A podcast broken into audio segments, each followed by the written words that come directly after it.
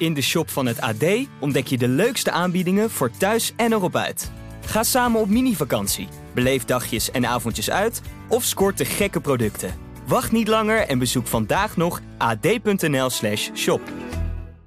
Ben jij de aangewezen persoon als het gaat om spellen en taal? Doe dan mee met Het Woord. Dagelijks krijg jij vijf kansen om het woord van de dag te raden. Door middel van hints raad jij het woord. Ga naar ad of jouw regionale titel.nl slash het woord.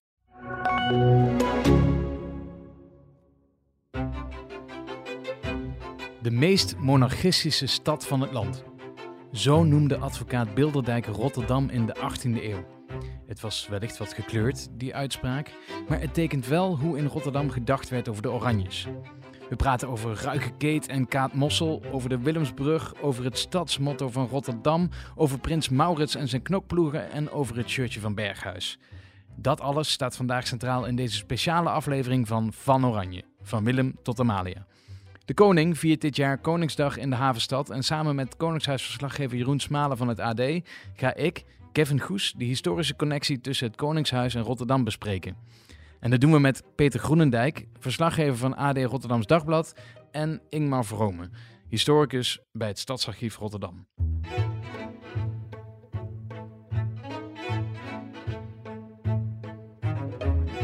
Ja, uh, Jeroen, Ja. we hebben Koningsdag in Rotterdam. Zo is het. Eh, thuiswedstrijd voor het AD. Ehm, is dat spannend dat Rotterdam ja, de thuisstad wordt dit jaar voor de koning? Ja, het- voor ons bedoel je? Ja. Of eh, voor, nou, voor iedereen, de koning? voor alles, voor iedereen. Eh, nou ja, ja, ik denk wel dat het spannend wordt. Sowieso voor ons. Eh, ja, goed. De AD zit in Rotterdam, maar we hebben er vooral een hele grote regio-editie waar eh, Peter meer over kan vertellen. AD Rotterdams Dagblad. Dat is wel bij ons de grootste regiotitel. Dus ja, dat wordt spannend. Aan de ene kant wordt het ook gewoon een Koningsdag. Nou ja, toevallig in de stad waar wij ook zitten. Maar het wordt vooral voor de koning spannend. Eh, het gaat natuurlijk niet goed met zijn populariteitscijfers. Hij zit tien jaar op de troon. Het is een soort kroonjaar. ja. En hij neemt een dochter mee eh, die eh, ernstig bedreigd wordt, weten we sinds een half jaar. En dat is misschien nog wel het meest spannende van de hele Koningsdag. ja, en zoals het bij mannen hoort, begin je dan een podcast. Dus dat heeft de koning ook gedaan. Hij heeft goed naar ons geluisterd. En eh, toen heeft hij gezegd, eh, breng die Evers maar naar het paleis en eh, ik wil ook wat opnemen. Ja, want als wij het hadden gedaan, waren we wel wat kritischer geweest op hem, toch? Hadden we iets meer doorgevraagd misschien? Ja, waarschijnlijk misschien is dat er wel uitgeknipt, hè? Dat kan. Ingmar Vrome, je bent, je, je bent historicus en je bent in het, je werk- werkzaam in het Stadsarchief hier in Rotterdam. Ehm, Jeroen en ik maken nu natuurlijk al een tijdje deze podcast hè, van Oranje. En ehm, we hebben het eigenlijk nooit over Rotterdam. Is dat een gemis van ons? Of is het zo dat, dat Rotterdam in die geschiedenis van de Oranjes nou eigenlijk nauwelijks een rol speelt?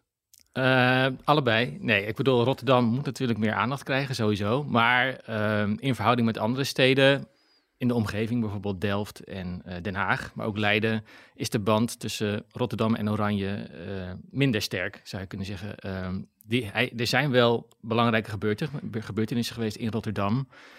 Ehm, en de, ja, de, de bevolking van Rotterdam, of de inwoners van Rotterdam, zijn ook in het verleden, in de 17e eeuw en in de 18e eeuw, eigenlijk altijd op de hand van de Oranjes geweest.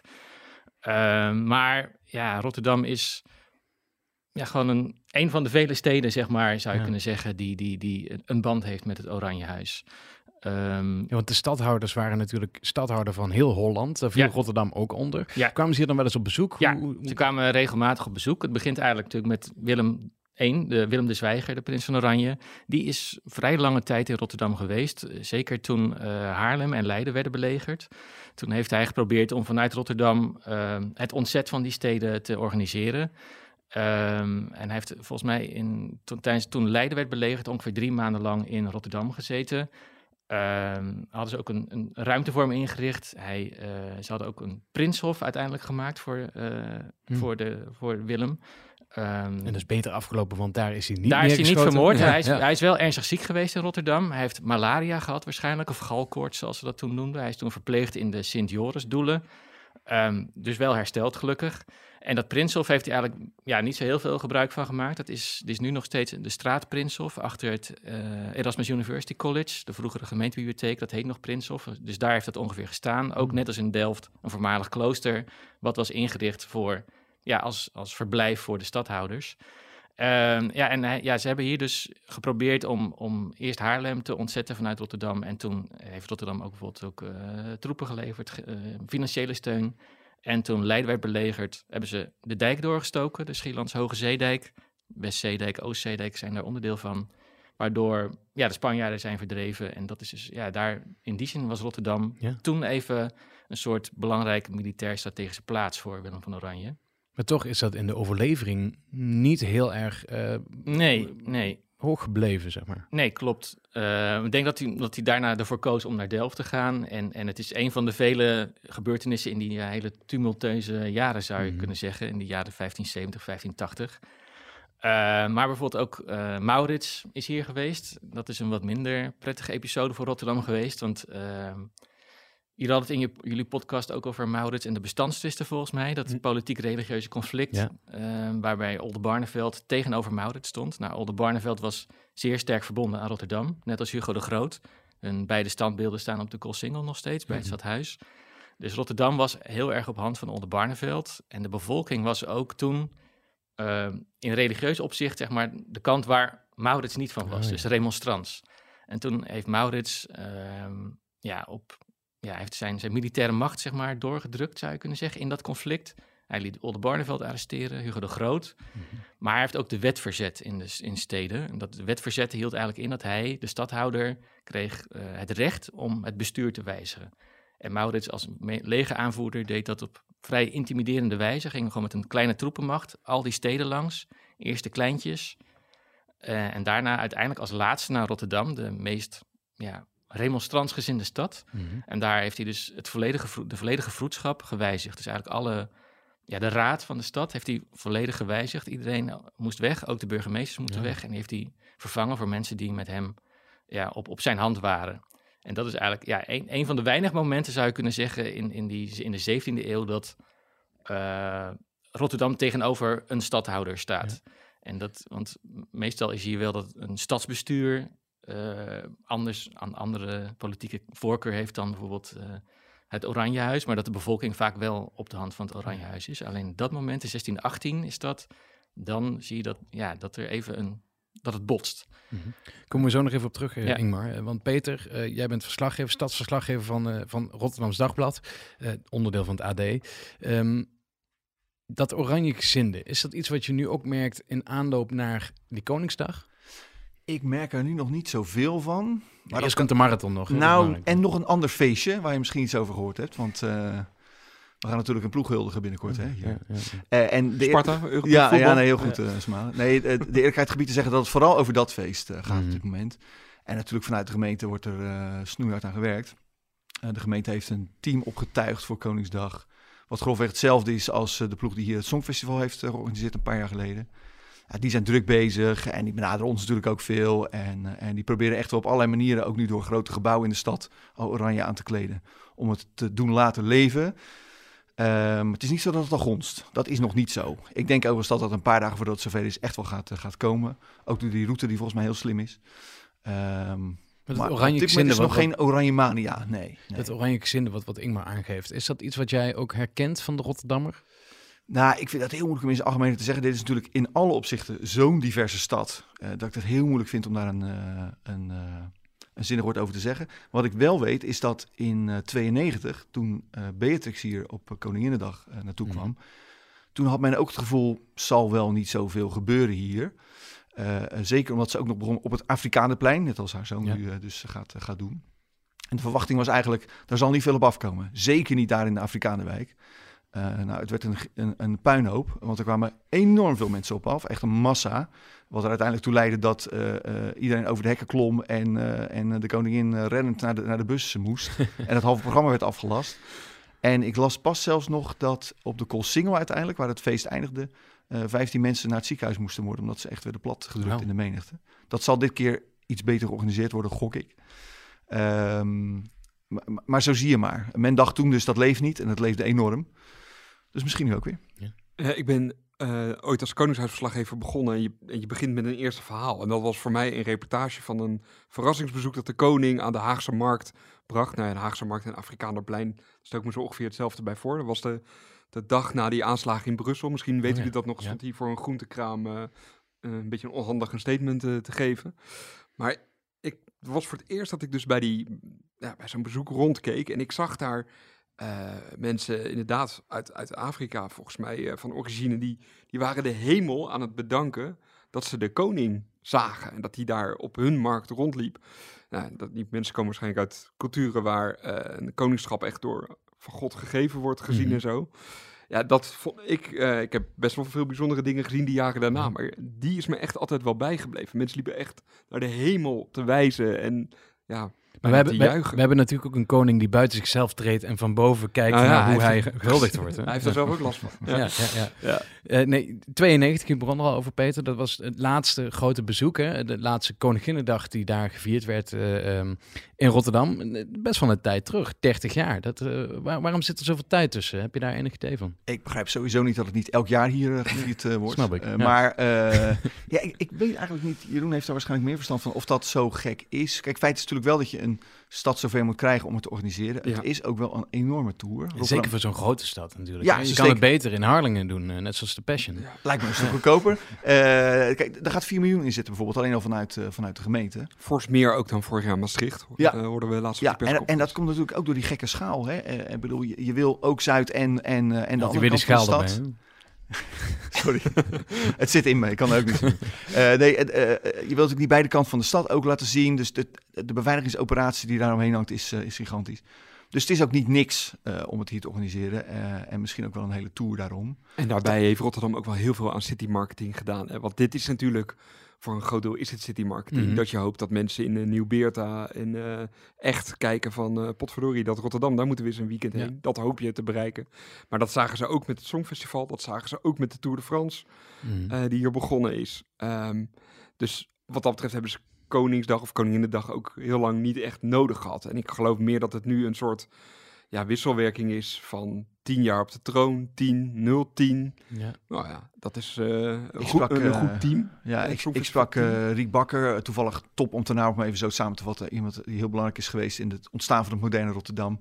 Zij was eh, destijds al een belangrijk ambtenaar toen Koninginnedag in Rotterdam plaatsvond. En zij vertelde me dat ze eigenlijk vrij kort voor die dag is ging rondvragen, wat gebeurt er eigenlijk? Wordt die stad nog een beetje aangekleed?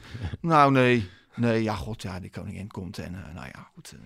zal toch niet zo'n feest eh, zijn. En zij zei, ja, maar dit is, dit is gratis reclame voor de stad Mhm. in haar gevoel en in haar herinnering was dat besef er op dat moment totaal nog niet. Ze hebben toen gauw nog wat oranje ballonnen opgeblazen en in de lucht eh, gehangen. Eh, maar voor haar gevoel was dat toen een enorme gemiste kans. Ja. Maar je ziet wel dat daar nu in Rotterdam inderdaad een totaal andere cultuur in is. Waar je het, ene feest na het andere... We hebben komend, komend weekend een, een alternatief popfestival en een marathon. vrij snel daarna een huldiging. Ik bedoel, het- het- de, de feesten volgen elkaar, volgen elkaar op.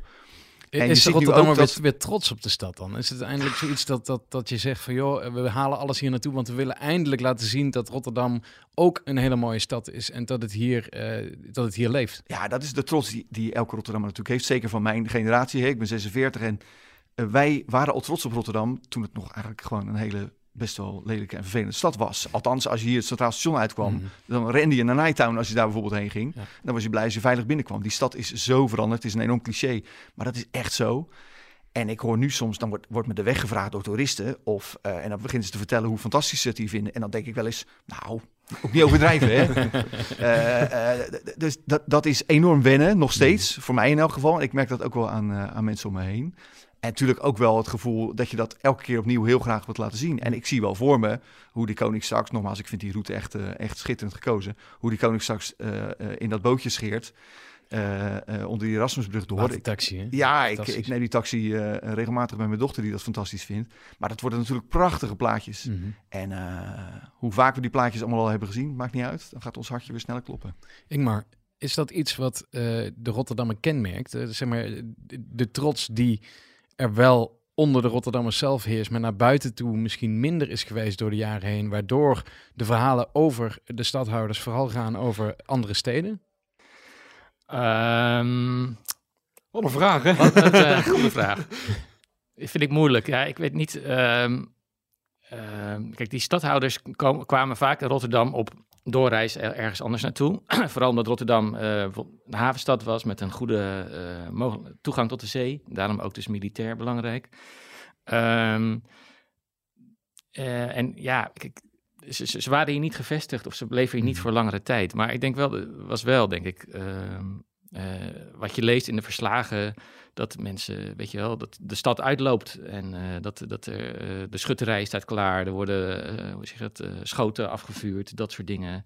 Was het de minder veiligst, omdat het een havenstad was, was het natuurlijk ook minder goed te beveiligen voor allerlei mensen van buitenaf. Dus was het misschien ook voor die stadhouders moeilijk om hier lang te blijven. Mm, ja, dat weet ik niet zeker. Maar ehm, ik weet niet of dat, dat eigenlijk een rol speelde. Maar ja, ze- ik denk dat ze gewoon op een soort tournee gingen, zeg Ja. maar. En dan... eh, Beetje zoals nu met Koningsdag. ja, eigenlijk net als nu. Want, weet je, die, die, die, die, die, die koninklijke bezoeken gewoon. En eh, ehm, later dan gaan ze bijvoorbeeld altijd langs de admiraliteit. eh, die de, de, de oorlogsvloot onder andere bouwde. Rotterdam had hele belangrijke admiraliteiten. Gingen ze op bezoek bij de admiraliteit. Gingen ze schepen bekijken. En daarna nog met het stadsbestuur eten of iets dergelijks. Ehm, dus ze kwamen gewoon wel om de zoveel tijd naar Rotterdam. Ehm, en soms ook ehm, om, om orde op zaken te stellen of een beetje de bevolking gerust te stellen. In het rampjaar bijvoorbeeld Mhm. eh, is er enorme tumult in Rotterdam. Heel veel eh, rellen, oproeren. En dan eh, wil de Rotterdamse bevolking heel graag dat Willem III weer stadhouder wordt. En uiteindelijk dwingt de bevolking het st- stadsbestuur dat verzoek in te dienen. Eh, bij de Staat van Holland, bij, dus Mhm. bij het Hollandse bestuur. En Rotterdam is eigenlijk de eerste stad die dat doet. En ook eh, in 1747, bij het tweede stadhouderloze tijdperk, is Rotterdam opnieuw de eerste stad die vraagt om de terugkeer van eh, prins van Oranje als stadhouder. Ehm, maar ja, dus dan op dat soort momenten eh, komt dan de, de stadhouder, de prins, eh, ook weer terug om, om zich te laten zien, aan, te presenteren aan de bevolking. Dus dat is in zekere zin niet heel veel anders, denk ik, dan wat nu. Dus Prins van Oranje is- heeft ook veel te danken in de geschiedenis aan de Rotterdamse bevolking. Ja, dat zijn ook die, Ja. het rampjaar, eh, dus eigenlijk het eerste stadhouderloze tijdperk en het tweede stadhouderloze tijdperk eindigen allebei dus ook als Rotterdam weer als een van de eerste dat verzoek in, of als de eerste dat verzoek indient van we Ja. willen weer in Oranje Dan terug. gaan ze in Den Haag wonen. Ja, of ja. En Ja, is de koning voor Ajax. ja dat, eh, dat ik, Stank voor dank wel een beetje. Nou ja, daarom eh, komt hij nu terug, denk ik. misschien als goedmakertje. Ja. En ja. er zijn wel ook in de moderne historie... eh, kijk, Willem-Alexander heeft echt wel iets met Rotterdam. Eh wij zitten hier eh, naast het Centraal Station en ik weet dat eh, in 2017, 2 februari, de trouwdag, dat er een collega die even een lunchrondje ging lopen met rode konen de redactie opkwam en die zei, ze zitten bij Julia's, de, de koning en de koningin. Ik wist niet wat Julia was. Ik dacht, ik ken het alleen van Ja, het station. het Weet je, dus ik dacht, hè, zitten ze een goedkope pasta carbonara weg te eten, maar eh, bleek een sterrenrestaurant hier vlakbij onze redactie te zijn. Nou, en eh 2 februari is natuurlijk de trouwdag. Mhm. Dus voor een vijftiende trouwdag eh, had Willem-Alexander besloten, eh, we gaan daar lunchen samen. En ik heb Mario Ridder, de, de chef-kok, daar nog wel eens over gesproken. Als Maxima naar de wc ging, wilden alle dames naar de wc. Eh er zat een tafeltje een beetje uit het zicht, wat bij die zaak trouwens heel moeilijk is. Op de hoek van eh ja, Hofplein en eh Koolsingel, tafel 16. Ja. Eh, en ik eh, ehm, weet dat Mario toen nog de fles champagne die zij hebben besteld ook nog cadeau eh, heeft gegeven. En dat ze heerlijke Noordzeetong hebben gegeten. Maar goed, ze komen daar wel. En voor meer festiviteiten, ehm, privéfeesten, willen ze wel eens op de Maasvlakte geven. Ik meen dat dat ook rond de 50ste verjaardag van de koning... was natuurlijk heel veel ceremonieel, hè, met een eh, paleis, die achter, paleis op de Dam in Amsterdam, wat 48 uur open was. Maar er was ook een privéfeest waar ook gekroonde hoofden kwamen en zo. En dat was op de Maasvlakte. Heel idyllische locatie ook. Nou ja, wel Ja. goed te beveiligen Ja, vooral. ja, ja. En dat wil je wel als je ook een koning van Spanje en... Ja. eh, eh, Koning van Noorwegen. eh, ja, Maar waarschijnlijk ook een paar van die Emiraten. Misschien, ja, dat weten we dan Ja, weer niet. Maar het is af te sluiten en goed te beveiligen. En eh, je bent buiten het zicht, wat misschien ook wel fijn is. Dus en hij heeft zeker, de koning heeft zeker wel iets met, eh, met Rotterdam. En de koningin helemaal, want ja, de overlevering wil natuurlijk dat, ik zei het net al, de koning voor Ajax is, maar de koningin voor Feyenoord. Ja, ja. Nou, en als geboren Argentijns heeft ze qua voetbalsucces niet heel veel te klagen de Nee, afgelopen tijd. Nee, klopt. Wat wil je zeggen, Peter? Wat zit je te denken? Eh, nee, ik zat nog steeds bij de koning die voor Ajax is. Dus eh, Jij bent daar blijven hangen. dat goed maakt is heel leuk, maar... Ja, ja, ja.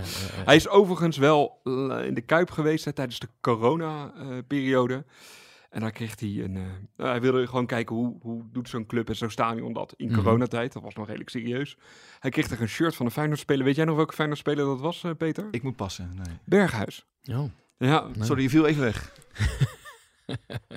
Ehm, Ingmar, markante Rotterdammers die iets met het Koningshuis hebben. Daar heb je er ook wel een paar van. Eh, Kun je er eentje noemen? Ja, eentje die heel erg bekend is, wel een icoon is geworden, is Kaat Mossel. Ehm, en haar vriendin, ook, Ruige Keet, hoort daar ook eh, bij. Eh, Kaat Mossel was een, een mosselkeurvrouw. Dus iemand die, ehm, de, als er mosselen werden aangeleverd, keurde of de mosselen goed genoeg waren om te verkopen. En ze woonde in de buurt Achterklooster.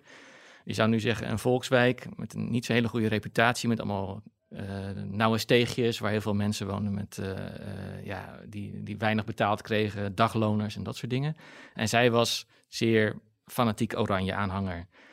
En ook in het verleden werd de verjaardag van de koning, of de stadhouder moet ik dan zeggen, ook gevierd. Dus mm. in 1783 op 8 maart werd in Rotterdam uitvoerig de verjaardag van stadhouder Willem V gevierd. En Kaat Mossel en haar vrienden, waaronder dus Ruige Keet, waren daar zo enthousiast dat ze zeg maar degene die niet uh, voor de prins waren, de, die de patriotten werden genoemd, die, die, ja, die werden lastig gevallen. Die werden soms ja, aangevallen zelfs. Er waren opstootjes, er werden mensen in elkaar geslagen, gaan ze maar door. Dus, dus daardoor kreeg zij al heel snel een hele, ja, voor sommige mensen een hele slechte reputatie. En in 1784 ging dat echt mis, toen ook een soort uh, burgermilitie was. Mhm. En die uh, raakte slaags met die groep van Kaat Mossel en Ruige Keet en nog wat mensen uit het achterklooster. En er werd ook geschoten, vielen doden. En toen werd Kaat Mossel uh, gevangen gezet onder het stadhuis en heeft in totaal drie jaar gevangen gezeten, ook in Den Haag, en is verhoord. Want zij werd eigenlijk gez werd gezegd zij uh, ja, de bevolking aan het ophitsen was tegen het stadsbestuur of tegen de patriotten die er ja, toen waren. Dit was in de tijd dat Willem Batavus even niet aan de macht was. Ja, dit was, nou, het was in de tijd van stadhouder Willem V, dus die waren wel aan de macht. Maar je hebt heel erg dan die, die patriottenbeweging, zoals het wordt genoemd. Dus eigenlijk een soort groep burgers die vinden dat de stadhouder te veel macht heeft, richting het absolutisme gaat zelfs, en vinden dat de bevolking zelf moet gaan regeren. Mm nou ja, ideeën van de verlichting over vrijheid, gaan ze maar door. En uh, ja, zij zeggen van die, die Kaat Mossel, dat is gewoon een simpele burgervrouw of simpele volksvrouw. En die wordt be tegen betaling uh, van, van uit de orangistische hoek, moet zij de bevolking opzetten en, en, en zorgen voor rellen en dat soort dingen. En, uh, en er werden toen ook heel snel allemaal pamfletten over haar geschreven. Dus allemaal publicaties waarin zij voor helleveeg werd uitgemaakt. En dat soort termen. Waarin ze eigenlijk een beetje eh, haar reputatie kapot werd gemaakt. Maar ze werd verdedigd door een hele uh, goede advocaat, Bilderdijk. Beroemd ook als schrijver geworden. Ja. En uiteindelijk heeft, is ze dus gewoon uh, vrijgekomen. Mm. Uh, Peter, dit klinkt als iemand die in Rotterdam op armen gedragen wordt. Hè? Als, als ik zo hoor, zo'n vrouw die, die opkomt voor, uh, ja, voor het volk en die, die helleveeg genoemd wordt. Volgens mij is dat wel iets waar, waar hier in Rotterdam met veel respect naar gekeken wordt. Ja, en de bijnaam Rijge Keet, daar, ja. dan kun je ons al helemaal wegdragen natuurlijk. Uh, schitterend. Dit past volledig in de Rotterdamse traditie. Maar ja. dat, dat, is ook heel interessant, want je ziet dus uh, dat daarna bijvoorbeeld worden, uh, worden dingen over haar geschreven, komen toneelstukken. Er is ook een musical gekomen met Joke Bruis in de jaren 90, dus in 1994 volgens mij. Dus zij wordt een soort ja, ze wordt door cultheld. een soort cultheld. Ja. En door iedereen wordt ze ingezet van. Dus ze, wordt, ze was een feminist, ze was een oranje aanhanger. Ze was een echte iemand die opkomt voor het volk. Ze wordt zeg maar ingezet voor wat, welk doel men ook wil. En er wordt een heel beroemd uh, visrestaurant in Rotterdam naar haar vernoemd. Dus ze wordt echt wel een, ja, een soort icoon. En, en, uh, en naar aanleiding van haar uh, enthousiasme voor het Oranjehuis zegt diezelfde Bilderdijk ook, die heel veel beroemde boeken heeft geschreven, ook dat in geen andere stad dan in Rotterdam het, uh, de band tussen het volk en Oranje zo sterk is als in Rotterdam. Dus dat heeft ook weer bijgedragen zo. aan dat beeld daarvan. Ja, mooi. Um, we hebben de, de, stadhouders hebben we gehad. We gaan door naar de, de koningen. Mm. Hè, vanaf uh, Willem I. Laten we Leo, Louis even, mm -hmm. even voor wat het is. Um, vanaf de koningstijd, 1816 ongeveer. Wat, mm. wat kun je zeggen over die verbondenheid tussen de koningen en, uh, uh, en Rotterdam? Um, weet ik iets minder van, maar ik weet wel, uh, nou ja, Willem I was natuurlijk de koning koopman, zoals die bekend staat. Dus die heeft heel veel geïnvesteerd in ja, economisch herstel eigenlijk van, van Nederland toen. En daar heeft hij ook bijgedragen aan volgens mij de uitbreiding van de havens en dat soort dingen. Um, dus ingezet op, op ook Rotterdam vergroten als tot, mm -hmm. tot een belangrijke havenstad. Um, een van de, in, in, niet een koning, maar wel een bekende prins, is prins Hendrik. Ook wel bekend als prins Hendrik de Zeevaarder. Ehm, die had wel een sterke band bijvoorbeeld met Rotterdam. Dat, ehm, in Rotterdam was de Koninklijke Yachtclub, Jachtclub geopend. eh, in het gebouw waar nu het Wereldmuseum zit. En eh, in 18, nou, weet even niet precies het jaartal. eh, en daar was hij bijvoorbeeld aanwezig. En hij was volgens mij ook eh, een soort eh erevoorzitter van die jachtclub. En daar keken ze dus vanuit, vanaf de zaal naar de roei- en zeilwedstrijden op de Maas. En ehm, hij, was, hij is ook de naamgever geworden van de voorloper van het Maritiem Museum, Maritiem Museum Prins Hendrik. Ehm, dus hij had een, ja, dus, dus die band met, met, die, met die club en, en, en, en het museum en zo, die is wel sterk. Kun je ons eens meenemen naar het Rotterdam uit die tijd? Hoe, hoe zag de stad eruit? Wat, wat was het een stad? Ehm, in de 19e eeuw bedoel je dan? Ja. Ehm, nou ja, dat, dan gaat Rotterdam groeien. Eh, Rotterdam was in de 17e eeuw al een keer in inwonertal verdubbeld ehm, en steeds groter geworden. Was, was, eerst was het de grootte van de kleintjes, maar daarna werd het zeg maar, een steeds grotere stad. Eh, op een gegeven moment alleen nog maar Amsterdam boven zich als in de grootte. En ehm, nou ja, door alle, eh, zeg maar, eh, bijvoorbeeld de, de uitbreidingen van havens en dat soort dingen. ehm, natuurlijk ook de, de nieuwe waterweg. Zie je dat dan de sprong naar Zuid wordt gemaakt. Dus dat, eh, dat daar gebouwd gaat worden, dat daar mensen gaan wonen, dat daar een, een, een eh, industrie wordt ontwikkeld, havenbedrijven. Ehm, en Rotterdam moderniseert vrij snel. Ehm, het is de, nou ja, een bekend voorbeeld is natuurlijk de spoorlijn die dwars door eh, de stad wordt getrokken. Dus dat soort ja, eh, processen zie je, zie je in die 19e eeuw. Het is, het is nog wel, ehm, ik heb, volgens mij is het, wordt Rotterdam eerst nog een beetje gezien als wat achtergebleven. Een arbeidersstad. ja, weet je, nog een beetje de oude, oude stijl van, van, van koophandel, zoals het wordt genoemd. Maar eh, hoe- ja, hoe langer de, de 19e eeuw vordert, hoe, hoe meer die, die industria industrialisatie toeslaat, zou je kunnen zeggen. Ehm, ja, dat eigenlijk. Ja. eh, En dan komen na die 19e eeuw komen de koninginnen, totdat Ja. Willem-Alexander er is. Ja. Hè? En die eerste koningin, die maakt meteen eigenlijk eh, het dieptepunt van Rotterdam mee. Zij is, koningin Willem- Wilhelmina is aan de macht op het moment dat Rotterdam valt. Dat Ja. eh, eh, hier eh, eh, dat Rotterdam gebombardeerd wordt. Hoe reageerde het koningshuis daar toen op? Ik kom, nu, ik kom nu een beetje buiten mijn comfortzone. Maar eh, nou ja, wat natuurlijk heel ehm, bekend is, is de, de wapenspreuk van Rotterdam, sterker door strijd. Ehm, die is door Wilhelmina gegeven aan Rotterdam. Eh, echt namens de, koning, de koningin heeft dat officieel besloten in 1948. Eh, als een waardering voor eh, wat Rotter- ja, hoe Rotterdam die e- enorme crisis heeft doorstaan. Eh, zeg maar, dat, dat Rotterdam ja, ja, die dat bombardement heeft overleefd, hongerwinter, dat soort dingen allemaal. En dus ja, sterker door strijd, dat, is, dat kenmerkte voor ons haar Rotterdam. Dus dat geeft wel aan hoe zij, denk ik, naar de stad keek. Zij schonk toen ook dat enorme beeld wat nog steeds in de hal van het Ja, stadhuis staat, ja, toch? ook precies, eh, waarin eh, de Duitse adelaar wordt eh, vermorzeld, volgens mij. Door... Aha, Ja. staat dat nog steeds? Ja, ja, Ja. ja, dat heet ook sterker door strijd, Ja. als ik me niet vergis. Ja. eh. Ah, ja. Dus, Moet ik eens tijdens een lunchrondjes langslopen? Dan? Ik ken Ja. dat helemaal niet. Ik, ken, Ja. ik wist dit, ik kende dit verhaal ook niet van Oké. Wilhelmina, die, eh, maar ik zie jou als Rotterdammer, Peter. eh driftig Ja, nee, ik, ik loop vrijwel elke dag langs dat beeld in het stadhuis. Ja. Het, is, het, het blijft een heel indrukwekkende plek waar je ook vaak nog wel mensen een beetje verbaasd naar ziet kijken. Wat, wat is dit voor beeld? Het is een reusachtig naakt. Eh, even, even verderop staat trouwens nog een, eh, een mooie ode aan, eh, aan Churchill, Ja. hè, die korte tijd later het Ja. stadhuis bezocht ja. in, het, in de verwoeste stad. Ja, zo'n bijzondere plek. Ja, en dan komen we inderdaad eh, in deze tijd en eh, met, ja, het is, het is een stuk rustiger in Rotterdam. Rotterdam is weer eh, florerend, zoals je zei, hè, Peter. Het, gaat goed, mensen zijn trots. Er komen toeristen die aan je vragen van, wauw, wat is, wat is hier allemaal te doen?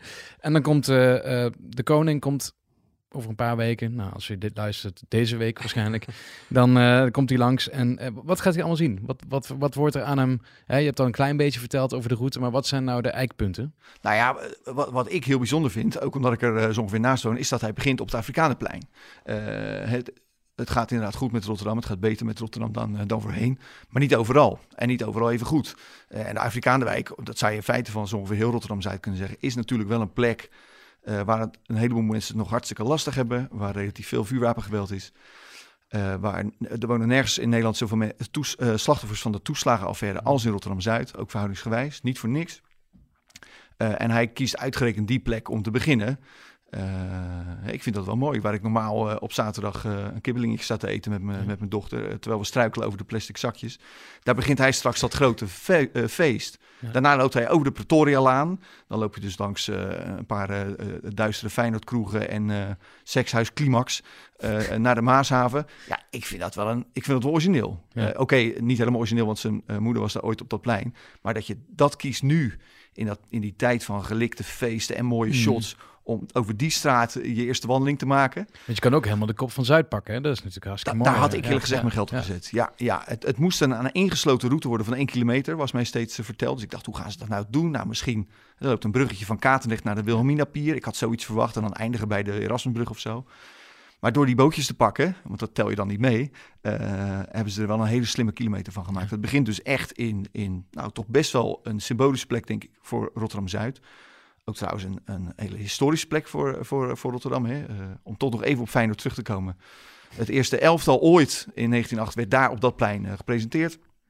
Eh, eh, dus dat wil ik toch ook nog even genoemd hebben. Dus Peters specialiteit van het huis, hè? om in elk gesprek waar het ook over gaat, toch even sorry. Ja, ik vind het knap. op Feyenoord Ja, terug te komen. Ja. Maar, eh, nee, maar in, in, alle, in heel veel opzichten vind ik dat een bijzondere plek. En, en daarna is het natuurlijk tijd voor de marketingshow. Want dat is natuurlijk zowel voor de koning als voor de stad evident. En dan gaan ze in die watertaxietjes eh, de Erasmusbrug onderdoor. Al die hoge gebouwen die worden nu al oranje aangekleed. Als je kijkt zie je er een paar al, hangen. Eh, maar dan komen ze weer bij plein 1940. Dat is natuurlijk ook niet zomaar een plek. Daar zijn ze bij het beeld van Zatkien. Daar zal ik bij worden stilgestaan, letterlijk en eh, figuurlijk. Ehm, en daarna wordt het de vijf, de, de Blaak Party noemen ze het geloof ik. Een wandeling over de Blaak, waar dan allerlei fantastische sportieve dingen gebeuren. En dan via een zijstraatje de Markthal door. Een plek waar de meeste Rotterdammers overigens nooit eh, komen. Toeristen des te meer. Maar kunnen ze natuurlijk ook niet, eh, niet overslaan. En dan eindigt het op eh, de Binnenrotte. Overigens een plein wat gemiddeld genomen de gezelligheid heeft van een landingsbaan. Maar dat zal nu wel anders zijn, denk ik. Daar wordt een heel festival georganiseerd met allerlei bekende artiesten uit de stad en, en regio. Dat zijn een beetje de ankerpunten. Maar voor mij is het het hoogtepunt in het begin. Waar moeten wij naar uitkijken, Jeroen? Nou ja, inhoudelijk ben ik het wel heel erg met Peter eens dat eh, ze, die toeslagenouders, hè, of die, die slachtoffers van die toeslagenaffaire, de koning en de koningin ontmoeten ook een van die ouders die op Rotterdam-Zuid woont, die daar nu allemaal heel lovenswaardig werk eh, doet. En dat is toch wel de slag, vind ik, die Willem-Alexander wel gemaakt heeft van het toiletpot werpen naar ook wel inhoudelijke gesprekken tijdens zo'n feestdag. In Ja. Groningen weten we nog een paar jaar geleden. eh, ging hij ook in gesprek met eh, slachtoffers uit het aardbevingsgebied. Ik weet dat het niet de meest magnifieke televisie oplevert. Het is voor veel mensen even het moment om naar het toilet te gaan of eh, koffie te zetten of een oranje toppoes te pakken. Maar het is wel goed dat dat er is. Dit is een van de grootste crisis ja, die hij in zijn koningschap heeft meegemaakt. En ik vind het wel goed dat hij daar dan bij stilstaat. En waar ik verder naar uitkijk, ja, ik... Dat is Hoe is dat voor jou? Want jij loopt er helemaal achteraan. Ja, je mag, ja, Je ja. mag eigenlijk, je hoort helemaal niks. Nee, ik hoorde net eh, bij Ingmar de naam van eh, een oude eh, Maurits vallen. Ik ken de, de huidige prins Maurits vrij goed, want wij worden als journalisten geacht om achter de laatste oranje te blijven. En dat is eigenlijk altijd wel prins Maurits, hè, de oudste zoon van prinses Margriet en meester Pieter van Vollenhoven. Die geeft ongeveer iedereen een hand. Daar maak je als toeschouwer de grootste kans maak je op Ja. een hand van prins Maurits. En eh, dat zou ook misschien wel een beetje zijn afgesproken. Maar goed, de laatste jaren in Maastricht, vorig jaar kan ik me nog wel herinneren dat we als journalisten ook in hele kleine clubjes even mee naar voren worden genomen. Zodat je tenminste ziet hoe de wisselwerking tussen het publiek en de koning, maar ook eh, eh, met prinses Amalia bijvoorbeeld is. En ik hoop dat dat nu ook kan. Dat, Want als jij een, een, een verhaal moet schrijven Ja. voor de krant, voor de dag daarna, eh, doe je dat dan door daarna snel naar huis te gaan en even je, je tv weer aan te zetten en te kijken wat er allemaal gebeurd is? Of, of... Nou, wij maken gelukkig meer dan een krant. We maken ook een site met een live blog. En dat lees ik altijd wel even door. Zo eerlijk moet ik wel zijn. Mm. Want dat wordt vaak gemaakt door collega's die inderdaad naar de televisieuitzending kijken. En die zien duizend keer meer dan ik. Maar ja, hiervoor was ik eh wiel, wielerverslaggever. Het was daar niet anders. Ik heb bij de Tour de France regelmatig bij de finish mijn moeder staan bellen om te vragen wie er won. Eh, omdat ik het niet kon zien. En eh, ja, het is een beetje hetzelfde idee. Je ziet maar heel weinig. Dus het beste verslag maak je door gewoon indrukken op te schrijven van wat je ziet. en je bent niet van de leeftijd dat je nog gewoon kon verzinnen wie er gewonnen had. hè? Nee, nee, nee. Die Theo Komen, die Nee, tijd, eh, die ligt ver voor mij. Ingmar, jij zit ook voor de tv of je staat langs de route misschien, de, de 27e. Ehm, waar ga jij op letten? Wat is nou iets wat, waar, waar gaan de stadshistoricus naar kijken?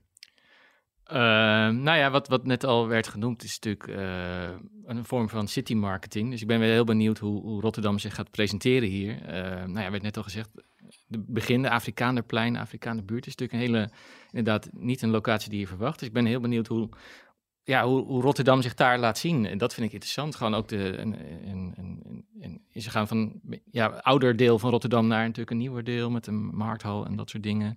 Dus niet alleen maar de, ja, de gebieden die heel makkelijk te vermarkten zijn, laat ik het zo maar zeggen. Die, mhm. die natuurlijk, je ziet overal de plaatjes van de Erasmusbrug en de markthal en de, en de, de hoge torens en zo, maar juist meer een, een laat ik het maar eens even zeggen, een, een volkswijk, een volksbuurt. Ja. Uh, nou ja, werd, werd, net al werd gezegd, waar, uh, ja, waar een deel van de bevolking, van de Rotterdamse bevolking woont, wat het niet zo goed heeft. Dat vind ik heel interessant, dat ze daar naartoe gaan. Dus ik ben heel benieuwd hoe, ja, hoe Rotterdam zal overkomen, ook op mensen die, die het niet zullen kennen. Ja. Um, en ja, kijk, bij het Stadsarchief proberen we al, die, we hebben heel veel foto's van alle bezoeken die alle vorsten hebben gedaan in de, in de afgelopen ja, anderhalve eeuw. Dus dit is, wordt ook weer een mooie toevoeging, denk ik, aan, aan onze collectie. Uh... En dan heb je als het goed is ook een foto van Willem-Alexander die de Willemsbrug opent. Ja, als, als klein jongetje inderdaad. Klein jongetje. We hebben ook uh, de film, ja. film van. Uh, maar ook bijvoorbeeld van, uit volgens mij, zelfs uit het archief van Bram Peper.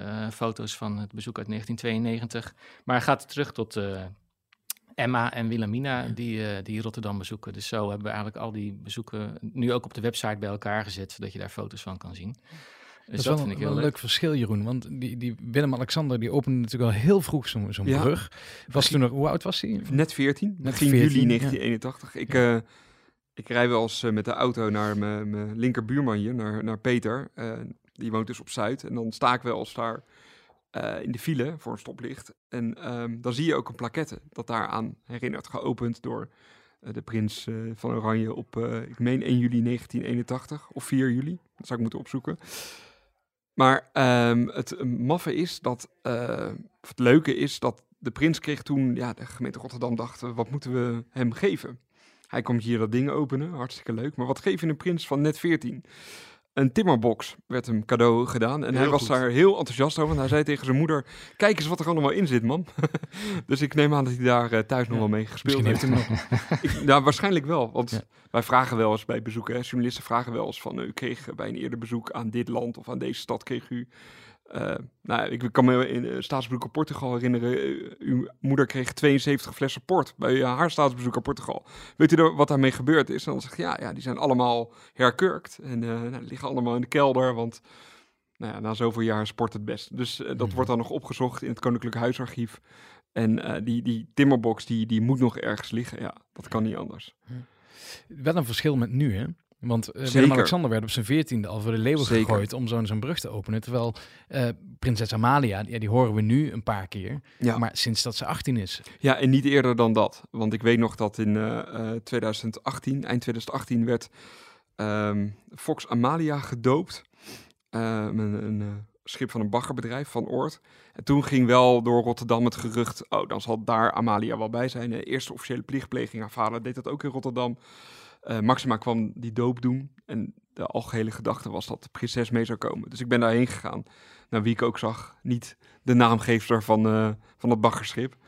Uh, die heeft echt wel gewacht tot ze 18 was. Haar intrede bij de Raad van State. En begin dit jaar die reis naar de Antillen, waar we heel veel Amalia mm. hebben gezien. Ja. En sindsdien richt ze zich op de studie. En we zien haar echt pas vaak over een paar jaar. Ja. en de, de situatie is anders omdat de vader van uh, prins Willem-Alexander destijds, prins Klaus, die had natuurlijk gezondheidsklachten. Die kon mhm. zijn vrouw niet zo vaak bijstaan als dat hij uh, zou willen. Um, en ik heb ook het vermoeden dat daarom uh, Willem-Alexander eerder naar voren werd geschoven. En het was ook niet zo dat hij elke week iets deed, maar dit, de Willemsbrug, vernoemd naar koning Willem I.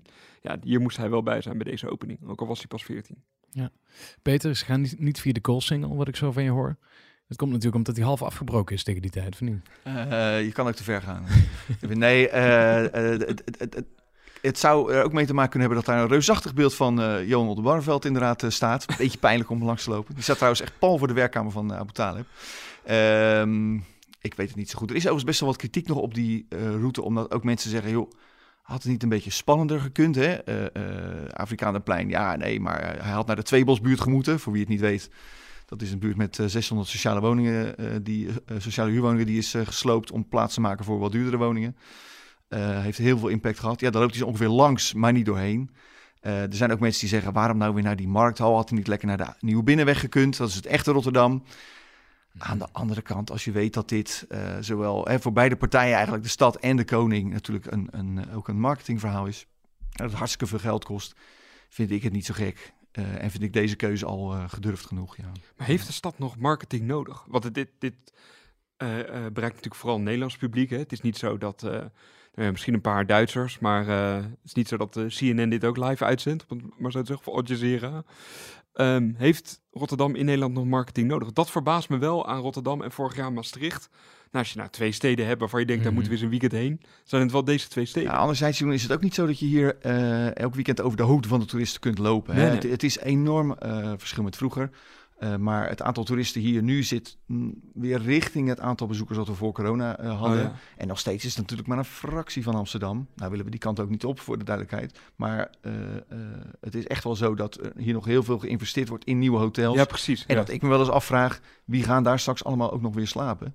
Nou, de mensen die dus naar deze uitzending gaan kijken. Ja, nou ja, kijk, Rotterdam is bijvoorbeeld ook weer heel hard bezig om, de, om weer een toerstart van ja? drie dagen mm -hmm. hier naartoe te krijgen. Kost ook weer hartstikke veel geld, en nog wel meer dan 4 miljoen, kan ik je verzekeren. Terwijl we dat in 2010 al gehad hebben en later nog een keer.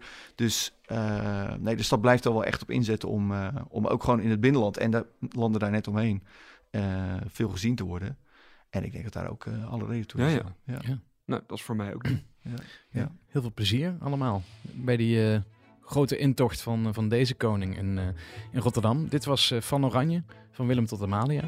Een speciale aflevering over Koningsdag in Rotterdam, 27 april. Dankjewel, Ingmar Vromen, stadshistoricus bij het archief in Rotterdam. Of historicus bij het Stadsarchief in ja. Rotterdam. Geweldige stadsarchief. Ja, ja.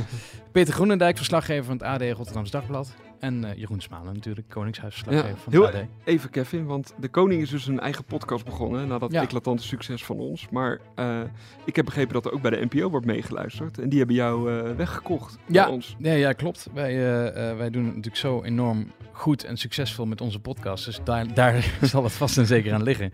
Nee, ik, ik stap inderdaad over naar, naar de NPO per 1 juni. En dat betekent voor mij dat ik deze serie niet af kan maken. Nee. Wat uh, een groot gemis voor mezelf is om, uh, om dit niet te kunnen doen.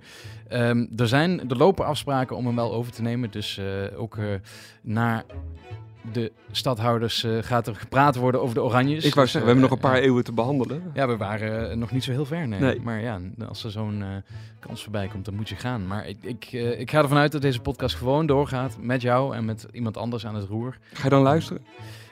Nee, dan blijf ik wel luisteren naar die podcast van de Koning. Die vind ik wel interessanter. Haal die maar bij de NPO binnen. Ja. Dank jullie wel.